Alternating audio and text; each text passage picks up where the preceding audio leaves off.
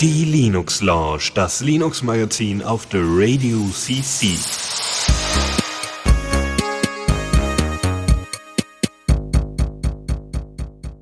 Einen wunderschönen guten Abend hier zur Linux Lounge. Zwei Wochen sind wieder her. Es ist äh, mal wieder Linux-Zeit. Äh, Wir haben wieder alles vollgepackt mit irgendwelchen Themen, die auch nicht ganz uninteressant sind.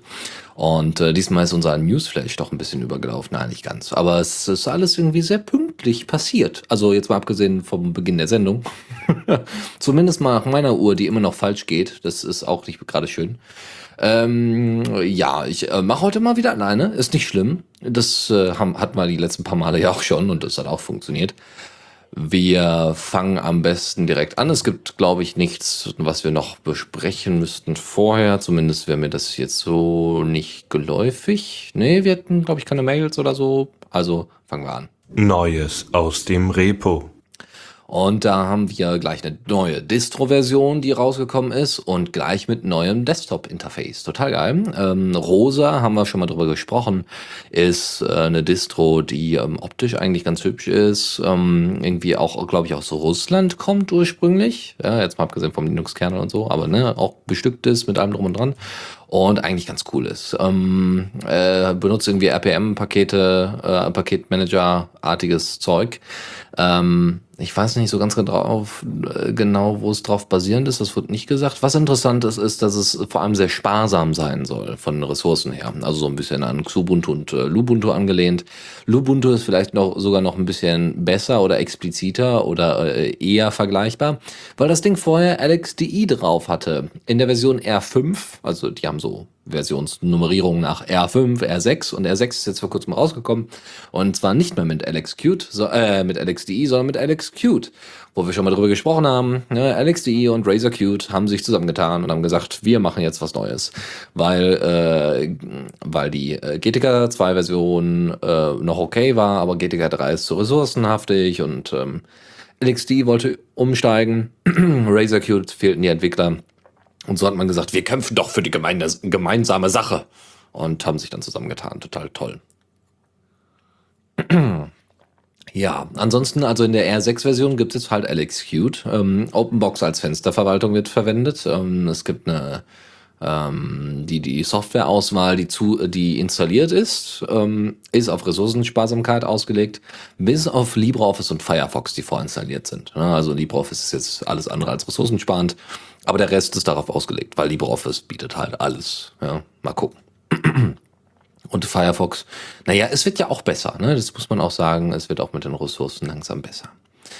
Gut, das zu Rosa. Äh, dann kommen wir zu einem RSS, also RSS Guard, RSS Feed Reader ähm, in der 3.0.0 Version. Und das Schöne ist, das Ding hat jetzt endlich Tiny Tiny RSS Support. Solltet ihr also Tiny Tiny RSS verwenden, aber wolltet zwischendurch mal so einen schönen, sehr, sehr schlanken und schnellen Client, zumindest so in meiner Wahrnehmung, verwenden, dann solltet ihr vielleicht euch mal auf die auf RSS Guard äh, mal einschießen und das mal angucken. Was jetzt auch neu in der Version 3.0.0 ist, ist ein, ähm, eine experimentelle Service-Plugin-Schnittstelle. Da wird dann wahrscheinlich sowas wie Readable oder Paper oder sowas äh, eingebaut. Ja, Readable, glaube ich, hieß es, Paper. Es gab noch irgendwie noch ein paar andere Dienste, die mir jetzt nicht einfallen, weil ich sowas nicht benutze, weil es auch wieder proprietärer Third-Party-Mist und den darf man doch gerne unterlassen, wenn man es nicht selber aufsetzen kann. Ansonsten kann jetzt die Statusbar komplett ausgeblendet werden, was okay ist. Ja, macht das ganze Ding ein bisschen schlanker vom Aussehen her. Äh, man kann jetzt zum nächst ungelesenen Artikel springen, über Pfeiltasten, glaube ich. Ähm, man kann die Benachrichtigungen ausschalten und wird somit nicht mehr über hm, Pop-up-artige, nervende Meldungen, äh, wenn irgendwelche neuen Artikel drin sind, genervt, was gut ist. Ja. Ich will nämlich dann lesen, wenn ich lesen will und nicht, wann was Neues rauskommt. Außer vielleicht bei den Tweets, da macht es vielleicht Sinn. Nun, ähm, eine weitere neue Geschichte und eine neue Distro ist Gallium OS Beta. Also Gallium OS und das Ding ist in der Beta derzeit. Das ist basierend auf Xubuntu. Hat, ein, äh, Dual Boot, also hat eine Dual Boot Möglichkeit für Chrome OS und ist auch grundsätzlich auf Chromebooks und Chromeboxes ausgelegt. Ja? Also es gibt da vorinstallierte äh, Workarounds, die da installiert sind, ähm, zum Beispiel auch, dass, äh, Chrome, dass die Chrome OS Maustreiber fürs Touchpad in, vorinstalliert sind und dementsprechend diese ganzen Probleme, die vielleicht normalerweise, wenn man irgendwie ein Ubuntu auf das Ding zieht, äh, nicht auftauchen würden. Ähm, andersrum. Also, wenn man Ubuntu draufzieht, dann tauchen Probleme auf. Mit Gallium OS ist dem nicht so. Das Ding ist halt drauf ausgelegt und äh, warum auch nicht? Ne? Also Chromebooks, ich weiß immer noch nicht, was ich davon halten soll. Es ist halt Google und ich bin dagegen. Aber grundsätzlich sind die Teile halt äh, der Ersatz für die Netbooks und die sind wohl sehr erfolgreich gewesen. Problem war jetzt in der Vergangenheit, dass äh, Google wohl äh, sehr viele Daten über die Schüler gesammelt hat. Große Überraschung. Und das zu einem riesigen Aufschrei geführt hat. Unsere Kinder, jemand muss unsere Kinder schützen. Ja, nicht nur vor Pädophilen und sonstigen Kriminellen, sondern auch gerne die Leute, die ganz legal äh, ähm, eure Kinder äh, datentechnisch ausbluten lassen. Boah, das ist ein bisschen zynisch, das muss ich sagen. Aber trotzdem, es, es passt, also es ist leider so. Ich meine, man, ich wundere mich nicht da großartig drüber. So. So, apropos Sicherheit. also wenn es nicht Datensicherheit ist, dann ist es vielleicht Passwortsicherheit. Es gibt äh, KeyPass X äh, 2.0. KeyPass X, äh, KeyPass X, äh, X, wie auch immer, ist ein ja, Passwortverwaltungstool, wenn nicht sogar das Passwortverwaltungstool.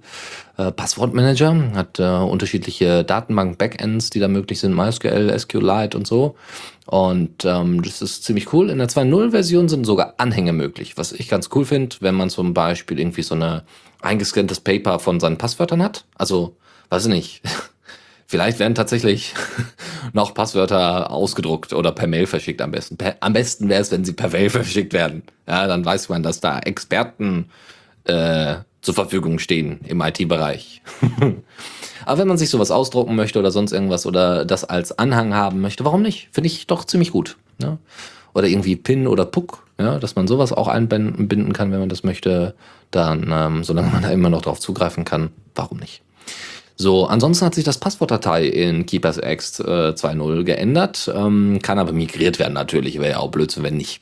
Solltet ihr also noch eine 1.0er Version haben und ihr macht dann 2.0 auf, dann solltet ihr, also nicht 1.0 oder eine 1er Version haben, dann äh, haut einfach eure Daten, euer Passwort, eure Passwortdateien da rein und fertig. Was noch ganz cool ist, ist, dass ihr mehrere Passwortdatenbanken gleichzeitig äh, organisieren könnt. Das ist ziemlich cool. Wenn ich irgendwie von der Arbeit ein Passwortfile habe und von, sag doch mal schnell, äh, eins von zu Hause. Ja, oder für, weiß ich nicht, noch irgendwie Hackerspace oder so. Ja, unterschiedliche Passwortfiles und so und da greifen vielleicht sogar auch mehrere Leute drauf zu, wer weiß. Dann macht das vielleicht Sinn, das dementsprechend äh, so umzu äh, umzusetzen. Ne? Ähm, ja, also diesbezüglich äh, coole Sache, ja, dass ich das alles in einem Teil drin habe. Interessant ist, dass die Anwendung eigentlich komplett neu geschrieben worden ist. Ja, also das, äh, deswegen fehlen noch einige alte Funktionen. Deswegen ist unter GPLv 2 lizenziert und deswegen auch, unter anderem deswegen auch zu empfehlen. Gut, nach Neues aus dem Repo kommt wie immer der Newsflash. Und da geht's in Richtung Interviews und wie denn Open Source äh, schöner und hübscher sein soll. OpenSource.com ist ja dafür bekannt, dass sie eben so ein bisschen Meta machen, also Meta-Thematik.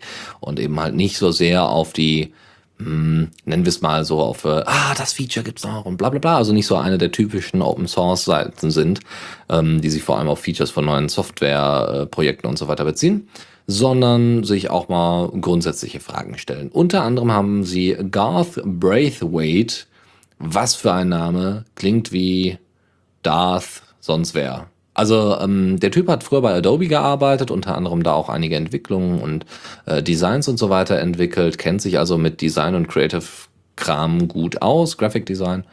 Und er weiß halt den Unterschied zwischen User Experience und User Interface weil die User Experience ist tatsächlich nicht das User Interface. Wer hätte es gedacht? Ich finde, das ist sehr gut nachvollziehbar. Ja?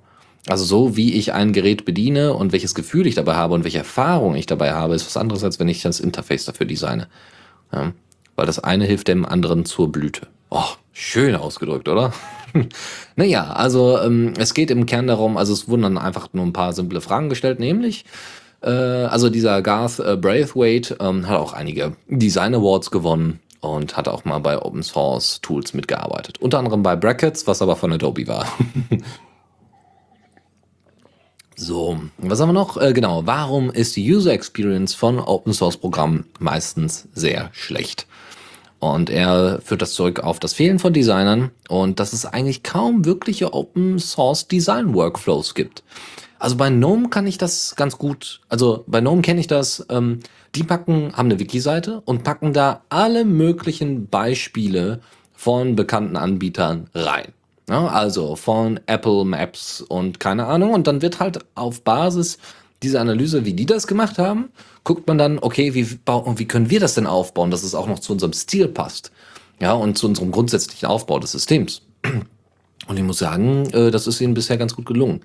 Ja, es funktioniert sehr gut. Äh, mal abgesehen noch von den, äh, von den Fehlern, die da drin sind, aber obwohl ich jetzt auch schon lange keine mehr bemerkt habe, muss ich sagen. Also nach dem direkten Umstieg auf die neue GNOME-Version war mir auch schon ein bisschen übel, weil da immer wieder Fehler auftraten. Aber jetzt inzwischen, so nach mehreren Bugfix-Releases, läuft das ganz gut. Davon abgesehen, also sie kümmern sich da halt sehr ums Design und ich habe auch letztens wieder auf Reddit gelesen, dass irgendein irgendein Frosch wieder meinte, ja, ist total pottenhässlich, da sage ich, ja, Themes, ja, mach doch selber, ja, kannst du anpassen und geh uns nicht auf den Keks. Aber grundsätzlich vom Aufbau her finde ich das ganz schön.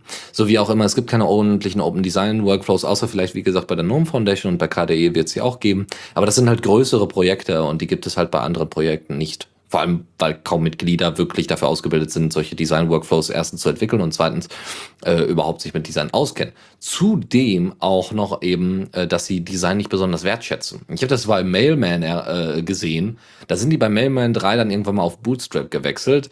Da habe ich ja schon ganz, ganz leise applaudiert, weil äh, immerhin das Interface war vorher halt einfach nicht dafür gedacht, dass man es benutzt, sondern wirklich nur so eine einmalige Sache, so hier zwei Textfelder, da ein bisschen Beschreibung.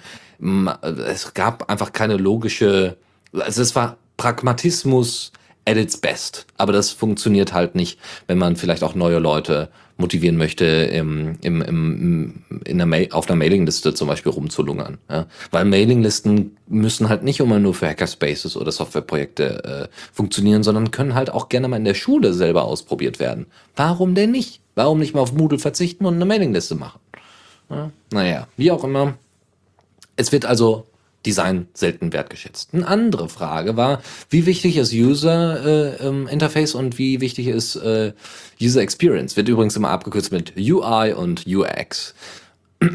Also vor allem bei den Programmen, äh, ähm, die von Nicht-Entwicklern verwendet werden, so, ist halt ein besonderes User Interface und eine, eine gute, eine gute User Experience wichtig. Ne? Ähm, zudem ist es halt auch grundsätzlich wichtig, auch nicht nur bei den, bei den, bei der Software selber, sondern auch bei Webseiten und Co. Ja? Ich meine, dass so viele Leute auf GitHub ziehen, hat ja seine Gründe, ja, wenn das irgendwo, äh, weil, weil SourceForge hat jetzt nicht unbedingt das tollste Interface für so einen Kram, davon mal abgesehen. Ja? Da haben dann irgendwelche Leute irgendwelche Projektseiten gebaut und ähm, das, äh, also ich weiß nicht, bei Coreboot, glaube ich, war das, also sah halt alles sehr, sehr erschreckend aus. Oder bei Squirrel Mail, ich müsste nochmal nachgucken. Also hübsch ist das echt nicht, aber es wird halt trotzdem verwendet. Was okay ist, ja, weil die Funktionen alle da sind, aber es darf halt auch gerne mal ein bisschen hübscher aussehen. Roundcube ist ein schönes Beispiel eigentlich. Die haben das sich eigentlich ganz gut gemacht. Wie auch immer, ähm, das Schöne ist ja auch, dass so mehr äh, Contributor geworben werden können über ein gutes Design. Also es bringt wirklich was. Ähm, ja, also wenn einer da mit äh, ein ordentliches Logo äh, baut, ja, ich habe das bei NeoVim gesehen. Bei NeoVim, da ist man gerne auf der Seite, ja, wenn auch nur kurz, weil ich dann meistens den Feedreader anmache. Aber bei NeoVim, das Logo ist hübsch und so, das ist ziemlich gut. Warum nicht? Weiter geht's. Ähm, genau, noch eine Frage. Ist es einfacher, Designer für Open Source Software zu werben? Nö. Also es ist einfacher, Entwickler zu finden als, äh, ähm, also nee, wie ist es einfach, Designer für Open Source Software zu werden? Und die Antwort ist so, nö. nee, überhaupt nicht. Weil es einfacher ist, Entwickler zu finden, die ein bisschen designen können. Ja, weil die sich dann mit der Softwarestruktur auskennen und so und können das dann irgendwie implementieren, vielleicht sogar automatisch. Weil das Problem ist ja, ein Designer der macht natürlich erstmal ein Konzept und dann gefällt es der Hälfte nicht und dann setzt es um und dann ist es softwaretechnisch vielleicht nicht ordentlich umgesetzt von, von den Entwicklern, die sich vielleicht an Open Source Projekte beteiligen und dann äh, hat der Designer auch keinen Bock mehr. Weil Design ist so ein Ding, es wird tatsächlich als unwichtig äh, äh, ähm, gesehen und es wird halt oft und gerne kritisiert, wenn es dann gerade eingeführt wird. Ja? Aber dass das irgendwie Sinn macht oder so. Ich meine, ich habe das zum Beispiel bei Firefox gemerkt, ja. Die Leute haben sich da richtig Mühe gegeben. Also das sind schon professionelle Designer, die da sitzen. Und dann kommen dann irgendwelche Leute und sagen, das ist Kacke. Und ich sag, was daran ist Kacke? Ja, sie haben es eigentlich super gemacht. Sie haben auch das mit den Bookmarks eigentlich, opala, äh, mit den Bookmarks eigentlich ziemlich gut gelöst, überraschenderweise. Ja, das ist echt nicht dafür, äh, also Bookmarks sind normalerweise nicht dafür gemacht, dass sie irgendwie gut funktionieren oder so. Ähm, also das zum Beispiel das Einordnen, das ist total geil. Ja? Ich klicke auf Bookmark, dann speichert er das in die Bookmarkliste und wenn ich nochmal draufklicke, kann ich das entweder wieder löschen oder kann dem einen Titel geben oder kann das Ding sortieren oder kann gleich die Text hinzufügen. So muss das sein. Aber naja, haben sich viele Leute fanden das nicht so toll. Warum auch immer. Nun ja, weiter geht's. Was sollen Entwickler, die keine Designer anziehen, tun? Naja, auf jeden Fall nicht warten, sondern sich entweder selber damit beschäftigen. Ja, so mit Design grundsätzlich. Ich empfehle da immer Dribble oder Behance. Das sind so große, also doch, das sind die beiden größten Anbieter von, ähm, von Design, äh, wie heißen die, Showreels oder so. Also wo man sich so Design-Inspiration holen kann von anderen Leuten. Und dann einfach mal entweder was nachbauen oder ähnlich bauen oder so nach und nach herausgreifen äh, und, und spüren, äh, wie dieses Design auszusehen hat. Also wie so, so einfach nur ein Gefühl für Design bekommen. Ja, wie ist die Perspektive eines Designers, wenn er etwas entwickeln möchte? Ja, und nicht nur wie ist die äh, ähm, Sicht eines Entwicklers, wenn er ein bestimmtes Feature haben möchte. Und dann braucht man halt noch einen Button dazu. Also pff, einfach dabei. Nee, eben nicht. Das muss halt irgendwie ordentlich funktionieren. Nun ja, das dazu und es gab dann natürlich ähm, äh, Beispiele für gutes Design ist Zaz, Bauer oder Bower, ähm, Amber, Firefox, VLC und Popcorn Time, obwohl ich VLC nicht unbedingt dazu zählen würde. Aber VLC ist schon besser als manch anderes. Gut. Kommen wir zu weiteren Dingen. Kronos, die Kronos Group äh, will ja demnächst oder wollte bis Ende des Jahres Vulkan veröffentlichen. Sie haben gesagt, läuft nicht. Kriegen wir nicht hin, ist aber nicht schlimm. Wir sind quasi in der finalen Phase. Wir kriegen es halt einfach nur nicht vor Silvester hin. So. Ne, also lasst uns doch etwas Zeit, dann können wir das noch alles ordentlich klären und dann wird die Software vielleicht auch besser und es werden schon einige äh, Trailer released werden und so. Ne? Es müssen sogar einige juristische Fragen noch geklärt werden und dann kriegt ihr die motherfucking awesome 1.0er Version und geht uns nicht auf den Keks so ungefähr. Ja, also sehr schön zu sehen, das wird dran gearbeitet. Aber bitte macht jetzt keine Panik. Ob das jetzt noch einen Monat oder zwei länger dauert, äh, muss ich sagen, ist mir total egal. Weil äh, solange dann die Software ordentlich läuft, die Standards ordentlich gesetzt ist, sind und ähm, die, die Tools dementsprechend auch abgedatet sind, äh, so dass es eine ordentliche Portierung geben kann zu Linux, ist mir alles egal. Ja? Sonst machen. Los, haut rein. Ich bin gespannt.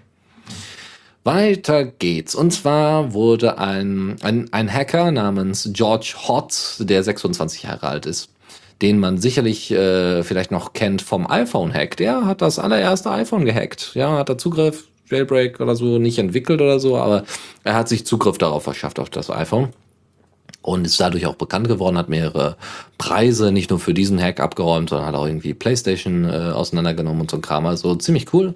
Der hat jetzt ein selbstfahrendes Auto gebaut. Mal eben. Aus seinem vorhandenen Auto. Ja? Und gar nicht mal viel. Also er hat gar nicht viel Geld mehr ausgegeben. 1000 Dollar mehr. Also nee, weniger. Weniger als 1000 Dollar hat er ausgegeben für eine Kamera hinter dem Rückspiegel, ein Laserradar äh, Radar auf dem Dach und ähm, diese Acura ILX, das ist äh, äh, das Auto, was er fährt. Was ich irgendwie komisch finde, weil ich habe noch nie was von der Firma Acura gehört. Aber ist auch egal. Also er benutzt eine Acura ILX, äh, hat ein Laserradar auf dem Dach und eine Kamera im Rückspiegel und dann halt noch ne, irgendwie Anschlüsse und eben den, das, das, äh, den Laptop oder so, den er dann da laufen lässt laufen ist. Auf dem äh, Laptop läuft natürlich ein Motherfucking Ubuntu. Was cool ist, weil das Ding ist irgendwie eine komplette Open Source Implementation. Und er möchte, also nee, Open Source Implementation habe ich jetzt versprochen. Aber er hat ähm, das geschrieben und möchte daraus bald eine Firma machen und möchte dann quasi Aufrüstkits verkaufen, dass er zu den jetzigen Autos dann einfach das dazu packt. Wie funktioniert das Ding jetzt mal abgesehen vom Laser und so weiter? Im Endeffekt werden die Daten vom Fahrer genommen. Der Fahrer fährt und mit diesem mit diesem Kit und das Kit oder beziehungsweise die die ähm, der der Rechner drin ähm, wird er nach und nach dann dazulernen, wie er sich im Straßenverkehr zu verhalten hat. Und das ist ziemlich cool. Ja, das Problem ist nur, dass vielleicht man vielleicht an einigen Stellen ein bisschen sanfter fahren sollte, als jetzt ähm, vielleicht der Fahrer es grundsätzlich tut. Ja, also wenn dann auf einmal, wenn dann auf einmal irgendjemand dann durch die Fußgängerzone rast. Also im Endeffekt muss man dann erstmal für den Roboter oder für, also für den Roboter, für die AI äh, oder KI so lange ordentlich fahren, bis sie es verstanden hat. Und dann kann sie dann selber fahren. Das heißt nicht mehr 50 in der 30-Zone, Freunde. Nun, weiter geht's. Äh, die OwnCloud und ähm, also OwnCloud und Western Digital kooperieren. Eine ziemlich coole Geschichte. Und zwar wird es in, äh, Anfang äh, 2016 wird es herauskommen, eine fertige Heimcloud mit einem Raspberry Pi drin und einer Terabyte HDD. Oder zumindest eine Festplatte. Ja, wahrscheinlich vielleicht doch SSD. Man weiß es noch nicht. Aber das wird cool, äh, denke ich. Das sieht ziemlich gut aus und ich bin mal gespannt, was daraus wird. Äh, weil Raspberry Pi zu verbauen, dann kriege ich auch noch einen. Im Endeffekt ist das kein Aufwand. im Endeffekt ist es so gut wie Open Source. Äh, Problem ist nur, dass natürlich die Software, die jetzt auf dem Pi ähm, fährt, noch nicht komplett, also nicht Open Source sein wird, wahrscheinlich. Jetzt mal abgesehen von, von der OwnCloud-Software und vielleicht ist da Linux drauf. Aber vielleicht äh, passen die da noch irgendwie designtechnisch Sachen an oder so und das wird der Western Digital einfach nicht veröffentlichen oder so. Aber ist schon ziemlich cool, ne? Open Source, Open Source, Open Source, dann kommt eine Festplatte dran, ne? fertig, ne? Total geil. Raspberry Pi, OwnCloud, HDD dran. Kann ich mir auch selber bauen, sagen wir mal so. Aber für Leute, die das nicht tun können, dann bitteschön. So, und die letzte coole Nachricht äh, ist, äh, dass, äh, ja, wie soll man sagen, es gibt ein äh, wöchentliches, Up äh, regelmäßig ein wöchentliches Update von Minecraft. Ich habe öfters mal darüber berichtet, bin total begeistert von dem Ding, auch wenn ich es noch nicht in, in funktionaler Weise gesehen habe, jetzt mal abgesehen von den paar Demo-Videos, aber ich, ich, ich will das Ding haben. ich will das Ding einfach haben. Also bei Minecraft geht's um, wer sich noch dran erinnert, bei Minecraft geht es um einen kleinen Raspberry Pi basierten ähm, Hausautomatisierungs äh, oder so ähnlich. Also du hast äh, ein Raspberry Pi, hast es in einem schönen Case, sind LEDs dran und so, alles irgendwie vorbereitet, total tutti. Hat auch, also auch einen Lautsprecher drin und keine Ahnung. Und kannst dann einfach über Sprachbefehle wie Siri und Cortana und Google Now die Leute, äh, also die, das Ding einfach ansprechen. Das Schöne ist, da ist ein Raspberry Pi 2 drin. Auch sehr schön. So, dann gibt es einen Hack-Me-Port. auch schön. Ja, was gibt's noch? Also Reversible Housing. Also, ähm, also das heißt, äh, es gibt ähm, also die zum Beispiel die obere, also reversible bedeutet in dem Fall, ich weiß jetzt gerade nicht, also wie, wie reversible, ich glaube äh, jetzt nicht umdrehbar oder so. Oder doch? Ich weiß es gar nicht so genau. Ist so ein bisschen komisch. Interessant ist, dass sie halt äh, wenig äh, neue Teile verwenden. Ja? Also äh, sie benutzen zum Beispiel für die Ober- und Unterseite genau dasselbe Teil. Ja? Das heißt, oben ist ein Speaker, unten ist ein Speaker. Oder zumindest ist ein Loch für einen Speaker drin. So. Was ziemlich cool ist. Dann gibt es noch einen Hack Me Port. Ähm, und äh, der kann dann was machen? It is aligned with a unit center of gravity, so it allows for mounting on servo head, bracket, gimbal or robot of your choice. Also es gibt wohl dort eine Schnittstelle, in welcher Form auch immer die dann aussehen wird. Keine Ahnung, müssen wir mal gucken. Sieht, sieht man nicht so gut. Ähm, wo man dann dementsprechend Sachen setzen kann. Also äh, einen Roboter noch anschließen kann und so ein Kram, wenn man möchte. Äh, Silikonfüße wird das Ding haben und 10 Watt äh, Speaker, die sehr, sehr laut sind und dementsprechend auch ordentlich vibrieren. Dass das laut ist, finde ich gar nicht schlecht. Und äh, ja, äh, genau, und es gibt jetzt eine offizielle äh, äh, Partnerschaft mit Ubuntu. Das heißt, da wird höchstwahrscheinlich gar kein ähm, der äh, Raspbian oder sowas drauflaufen, sondern tatsächlich Ubuntu. Und Ubuntu war ja, also Canonical waren ja auch diejenigen, die gesagt haben, hier Freunde, äh, wenn ihr das auf dem Desktop habt, gerne, ja, war voll Bock drauf. Macht mal. Ja, also das war ja auch eine der Bedingungen äh, irgendwie ähm, oder eine der, der, der Möglichkeiten, die man erreichen konnte, der Goals beim äh, bei Kickstarter wo es darum ging, äh, okay, äh, wollen wir da auch noch eine Desktop-Version für veröffentlichen? Und sie haben gesagt, ja, mach mal, was ziemlich cool ist. Ähm, bla bla bla bla. So.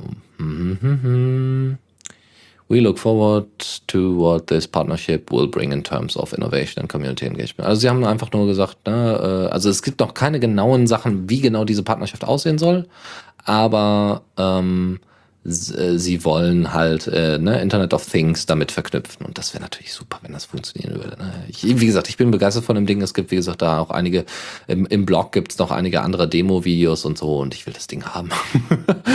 ich will es noch nicht über Kickstarter kaufen. Ne? Also das wird richtig, richtig motherfucking awesome, wenn das funktioniert. Vor allem die Dinger sind nicht teuer. Ne? Da ist Raspberry Pi 2 drin, ein bisschen Plastikteile, die sowieso dasselbe sind. Total billiger Scheiß. Dann ist da eine ordentliche Open-Source-Software drauf und dann läuft das Ding halt und hört zu und funktioniert. Das hoffentlich funktioniert es großartig. Ah, ich freue mich. Ich freue mich, wenn das endlich da ist.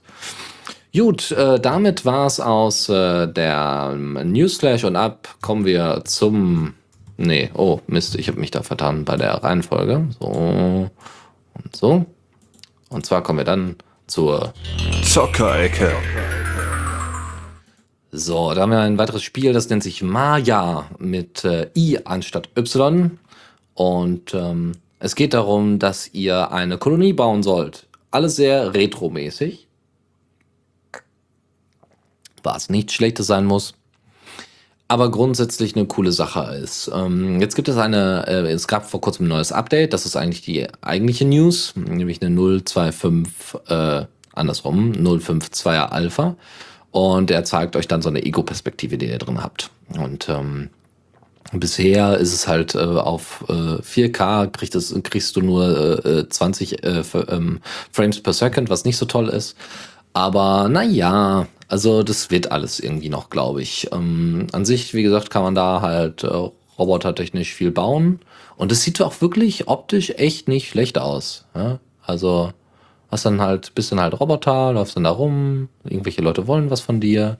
Und dann spielst du halt tatsächlich einen Roboter in First Person. Ne? Ähm, und kannst von Tür zu Tür springen und so. Das, warum nicht? Ne? Also ich äh, habe mir sowas eigentlich bei so einem Strategiespiel eigentlich immer gewünscht, ja, dass man irgendwie ein bisschen First-Person-Ansicht hat. Das hat dann irgendwie, ähm, wie heißt dieses Spiel, Nuclear Dawn irgendwie auch mal ausprobiert. Das hat nicht so ganz funktioniert, finde ich. Aber dafür ähm, war es trotzdem okay. Ja. So, andere Geschichte. Ähm, bleiben wir doch mal natürlich bei Gaming. Wir sind ja noch in der, in der Zockerecke. Und zwar haben wir da NG, also E-N-G-I. NG, das ist eine Cross-Plattform Game Engine, die in Go geschrieben worden ist. Und äh, mehr kann ich dazu auch, glaube ich, tatsächlich nicht sagen. Man kann ja mal ausprobieren, ob das funktioniert und ob das gut ist. Ja, Entity Component System Paradigm. Keine Ahnung. Aber es ist eine Engine und ich stelle die einfach mal hier vor und vielleicht gibt es ja Leute, die sich dafür interessieren. Ähm, es gibt Demos im Demo-Ordner. Wenn ich da jetzt reingucke, sagt er mir wahrscheinlich nichts. Die Audioschnittstelle, dann gibt es irgendwie ein Go-Tool, also Go-Demo. Mhm, mhm, mhm kannst irgendwas laden und Musik abspielen und so. Also es gibt da, also das ist wiederum ganz schön. Man hat halt im Ordner Demos, wer hätte es gedacht? Demos, ja, und kann dann eben äh, sagen, hier, Hello, Headless, Failing Entity, Edge Scroller und so ein Kram. Ähm, wie, wie genau die Sachen funktionieren. Es gibt also auch Pong, eine Pong-Demo davon, also damit man das mal ausprobieren kann. Coole Sache. Ja, Score System und so. Und äh, das ist auch nicht besonders lang, finde ich, der Code für Pong. Große Überraschung, aber äh, finde ich doch schon ziemlich gut. Wie gesagt, das könnt ihr euch mal angucken, wenn ihr da in der Spielentwicklung irgendwie tätig sein wollt. Machen wir ja immer mal wieder, ne?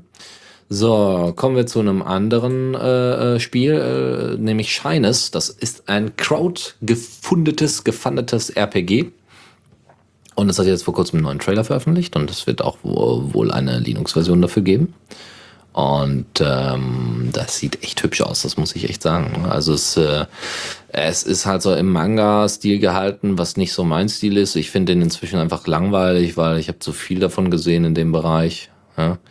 Ähm, so sieht halt inzwischen fast jedes äh, Zauber-Super-Spiel aus, aber nun ja. Und ähm, hoffen wir mal, also man kann halt die äh, äh, Viecher direkt angreifen und die reagieren auch dementsprechend, wenn man sie angreift. Also nicht einfach nur äh, links, rechts, sondern es macht halt auch einen Unterschied, wie man diese Viecher angreift. Äh, deine Gegner, wie gesagt, das ist ein RPG. Äh, das ist schon mal schön. Und auch irgendwie Sachen, bla bla bla. In a world where every land strives for power. Also es gibt dann auch unterschiedliche, es gibt dann auch eine Story und so, die irgendwie verfolgt wird. Also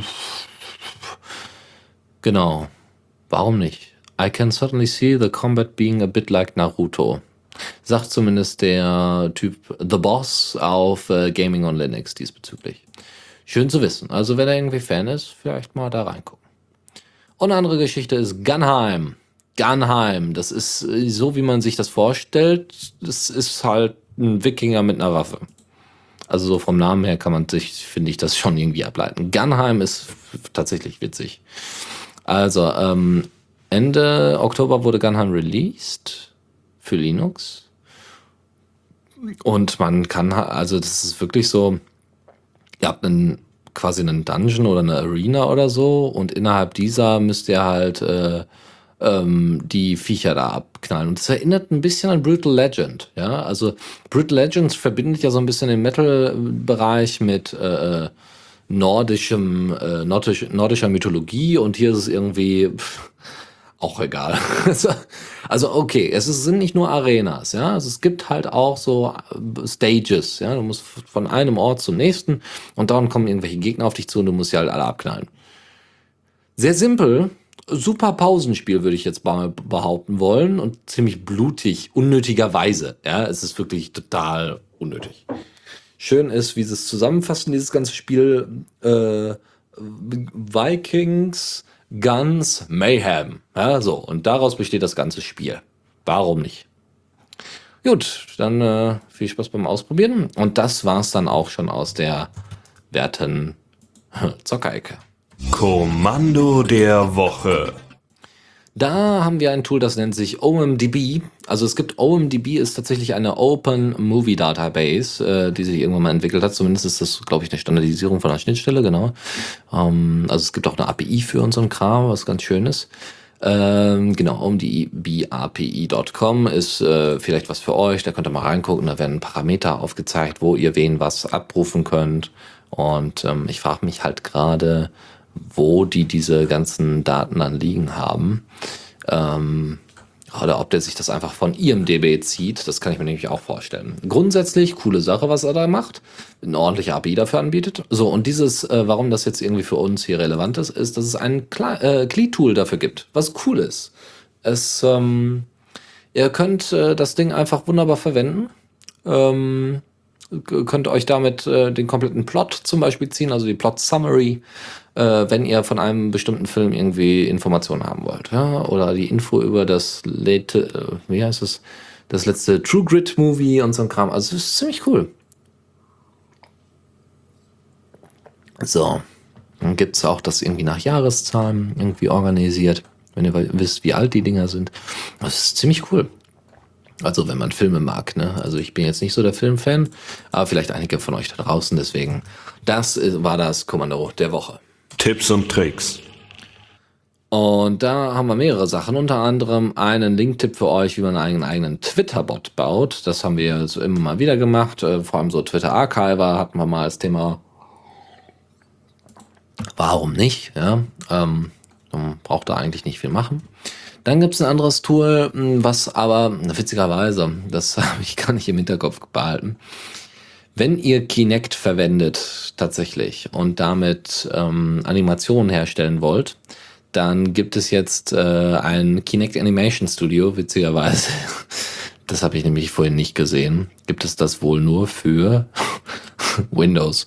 Tut mir leid. Ich werde es mal wieder hier rauswerfen. Das ist ja Blödsinn. Warum sollte ich euch hier, also schön, dass es Open Source ist und so, aber das bringt uns in der Linux Lounge hier nichts. Das ist ja, tut mir leid. Aber ihr wisst, dass es das gibt und wer dann irgendwie doch Bock drauf hat, kann ja mal nachsuchen. Kinect Animation Studio. Andere Geschichte und eine viel coolere Geschichte ist CoL. Eine ziemlich gut, ein ziemlich gut aussehender und da merkt man wieder, wie so Interfaces funktionieren, ne? Und wie für mich, was das Wichtige für mich an Software ist, dass sie gut aussieht. Ja? Funktionieren braucht ihr nicht. Hauptsache, sie sieht gut aus. Äh, siehe OwnCloud. Aber hier bei CoL, also K-O-E-L, tatsächlich äh, geschrieben, äh, ist ziemlich cool. Das Ding sieht ziemlich gut aus. Ihr werft einfach da all euer Zeug rein und dann, ähm, also eure Musik rein und könnt es dann streamen. Und zwar auf jeglichen Devices, Tablets und Kram und Zeug und ihr braucht PHP dafür auch. Also äh, PHP 7.0 ist sogar supported und MySQL und MariaDB ist drin und dann natürlich ein Webserver und als Client äh, kann ein ganz normaler Webbrowser verwendet werden. Äh, war da sonst noch irgendwas? Ähm, Cisco, alles written in Vue und Laravel. Von beiden nie gehört. Genau, läuft irgendwie über NPM, dann kann man Musik streamen und so. Äh, gibt auch irgendwie Shortcuts, also dass man irgendwie mit F den Fokus auf die globale Searchbox setzen kann. Warum nicht? Ja. Gibt irgendwie Mobile Support, Shortcuts don't work. Wer hätte das gedacht? ja. Aber wie auch immer, also es, es sieht hübsch aus, es gibt zumindest einen schönen. Also wer das mal ausprobiert, soll mir gerne Bescheid sagen, ob das gut ist. Ja, ich weiß, viele Leute sind sehr verliebt in MPD, vielleicht auch zu Recht. Aber äh, wenn da irgendwie was in der Richtung äh, sich interface-technisch mal verändert, dann äh, reden wir weiter. So. Organize Files in your current directory. Genau, Classifier ist ein cooles Tool.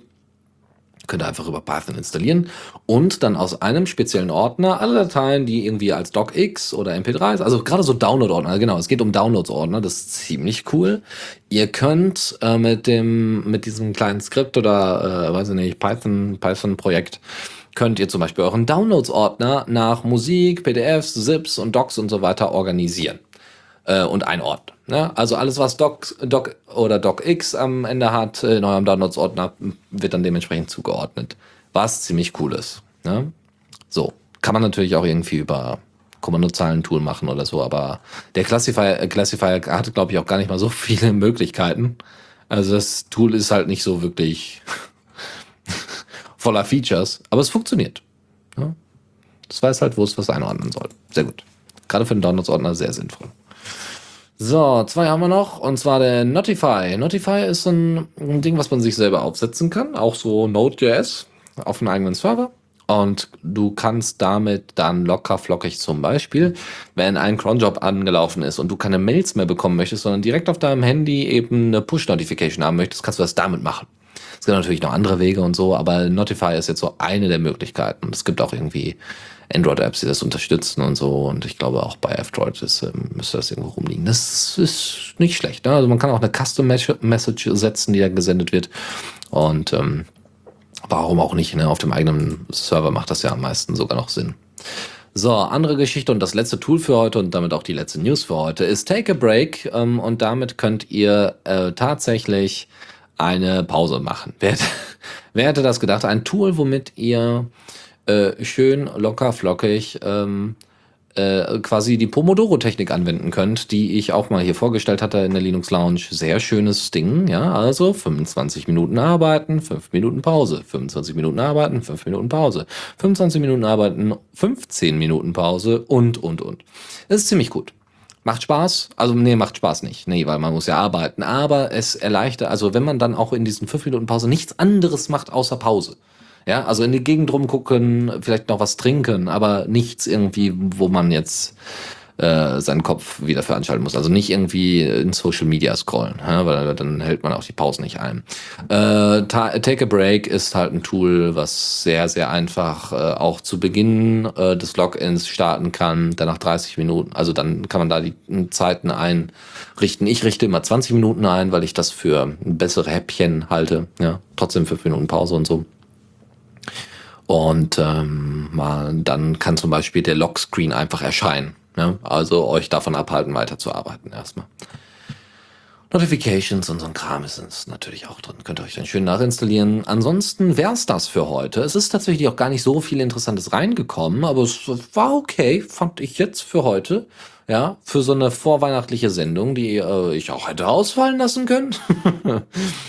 ähm, ich hoffe, ihr, äh, ja, ihr habt äh, ein bisschen was mitgenommen, waren irgendwie interessante Sachen dabei. Wenn ihr Sachen ausprobiert, wie gesagt, immer gerne an uns den Scheiß schicken den Scheiß, hallo, Blödsinn. Aber ihr könnt uns gerne einfach ähm, Dinge zuschicken, Ideen, ähm, am besten aber auch Themen äh, oder eben ähm, Sachen, also Tests, die ihr selber durchgeführt habt. Da würde ich euch zum Beispiel bitten, dann einfach einen Audiokommentar einzusenden. Ist schnell gemacht. Irgendwann werden wir das auch nochmal vereinfachen, dass man äh, über ein äh, spezielles Interface uns Audiokommentare zusenden kann. Alles total cool. Alles klar. Ansonsten, wie gesagt, wünsche ich euch noch äh, schöne Festtage, einen guten Rutsch ins neue Jahr. Wir sehen uns erst nächstes Jahr wieder. Das ist ja auch nicht allzu sehr. Ansonsten sehen wir uns vielleicht auf dem Congress, was ich noch nicht angekündigt habe und oder vielleicht doch, nur nicht auf Diaspora vielleicht. Aber vielleicht haben einige mitbekommen, ich werde dieses Jahr das allererste Mal auf dem Congress sein. Und wenn ihr Bock habt, irgendwie mal ein bisschen zu palavern oder so. Das ist kein Fan-Treffen, weil es gibt keine Fans. Aber wenn ihr irgendwie Bock habt, einfach mal vorbeizuschneiden und ein bisschen zu palavern, auch gerne über Linux und so und was man denn so machen kann und ähm, weiß ich nicht, vielleicht, äh, ich meine, dadurch, dass ich mich hier vorbereite und den ganzen Kram mache, ähm, habe ich vielleicht noch mal eine andere Beziehung zu den Thematiken, die hier stattfinden. Ja, ich kann mich vielleicht an Sachen ein bisschen besser erinnern. Das heißt, wenn irgendwie fragt, hey, hast du da nicht mal ein Tool gehabt von XY, könnte es sein, möglicherweise, unter Umständen, die besonders günstig sind, dass ich da euch weiterhelfen kann. Wenn nicht, dann tut's mir leid. Wie gesagt, grundsätzlich und also Auswahl von Apps, gar kein Ding, ne? So irgendwelche Programme kriege ich vielleicht gerade noch zusammen hin. Aber äh, wenn es irgendwie technisch äh, etwas tiefer geht, dann könnt ihr mir eher noch was beibringen. Ne? Hallo, ich bin Geisteswissenschaftler. Da darf man noch mal ein bisschen Nachsicht erwarten. Gut, dann wünsche ich euch, wie gesagt, äh, schöne Festtage, ähm, einen schönen Kongress. Vielleicht sieht man sich dort, wahrscheinlich beim Diaspora Assembly oder so. Und ansonsten äh, ein frohes neues Jahr. Ähm, sonst noch irgendwelche Glückwünsche? Ja, weiß ich nicht. Heilige Drei Könige ist ja auch irgendwie ein Ding, was man machen kann. Und äh, wir sehen uns die Tage. Bis dann.